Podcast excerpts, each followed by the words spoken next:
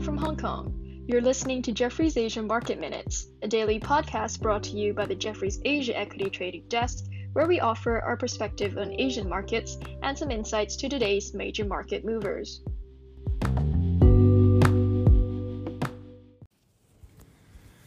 Good morning, this is Jefferies Asia High Touch Sales Trading out of Hong Kong. My name is Adam Potterall.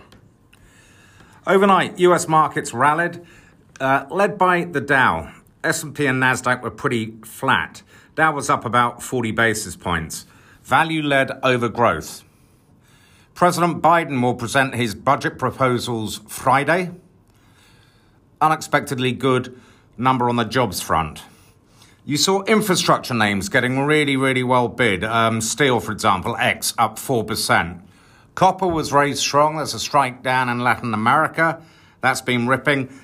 That's been the theme right across Asia, that space being bought up. Auto's interesting. Check out Ford up 7%.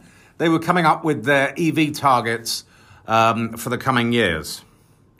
Reddit names still getting pushed around. Uh, AMC up 40% yesterday, of course. It's now up 1,000% for the year. I thought it was interesting the uh, MSCI US iShare. Big switch. Remember, that's about $16 billion. I think that's dragged a lot of selling in tech into value. After hours, Salesforce was up 5% on blowout numbers. In the region today, rarely can I say this, Japan leads the way. Nikkei up 2%, TOPIX up 1.7%. In short, slightly higher rates. You've seen a rally and some cover on in the greenback equals a tailwind for Japanese equities. Nikkei futures have broken above a key resistance level. The MSCI overhang, which I mentioned yesterday, big, it was about 4 billion US, that's gone. All sectors are positive, led by high beta cyclicals. Taiwan up 1.5%. Tech rallies.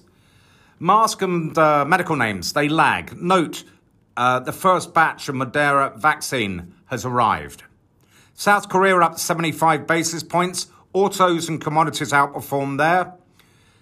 The government has extended tax breaks on passenger cars for another six months.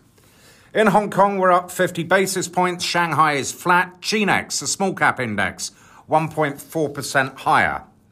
The highlight today JD Logistics, stock code 2618, IPO'd, about $3.5 billion IPO. Priced at 4036. The cost, if you'd borrowed, would be about 42. It was last done at 44.85, which I think's disappointing. Valuations on that one's always been stretchy. Prefer the parent, JD.com 9618. Values having a pop here in Asia. HSBC. I rambled on yesterday about their litany of um, disasters in the United States. They're out of it. Shares up 3.5% at 50.55. Macau, a little bit of a scare story about preventing or quarantining individuals who come in from Shenzhen and Guangdong. So what you've got is what I call the local pure Macau casinos coming off.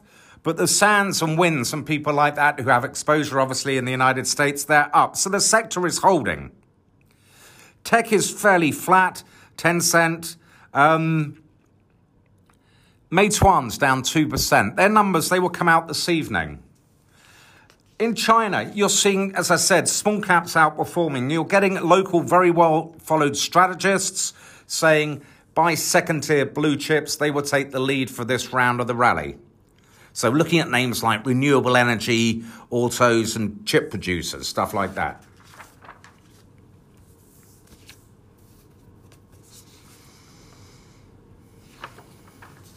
Australia's up 1%. Obviously, commodities BHP led there.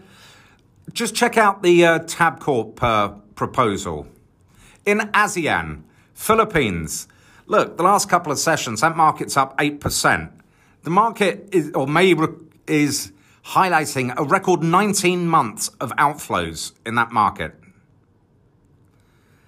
Malaysia, just keep an eye. The street's starting to do upgrades on the banks there. And in Singapore, iFast, we raise our target, that's up accordingly. On the research front, Chris Wood.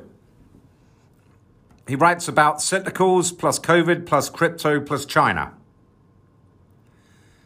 Stick with the pro commodity trades, especially oil stocks. Opportunity to buy copper and oil stocks at this moment. Huge room to ra- still raise weightings in cyclicals. He thinks the tourist season this summer in Europe is going to be massive, so he still has that trade on long Ryanair, short Zoom. Crypto. It's key message. Own crypto, not just with leverage. We like Bitcoin and Ethereum. Out of the Philippines, Regis, they write about Puregold, multiple near all time lows. We maintain buy on that. Johnson Wan writes about global steel sector. And in Fubon in Thailand, excuse me, in Taiwan, they write about UMC. They maintain a buy and interestingly, 38% upside. Obviously, we're going into a long weekend from the United States and the United Kingdom. If you're on holiday for a long weekend, have a very good time. Take care. Goodbye.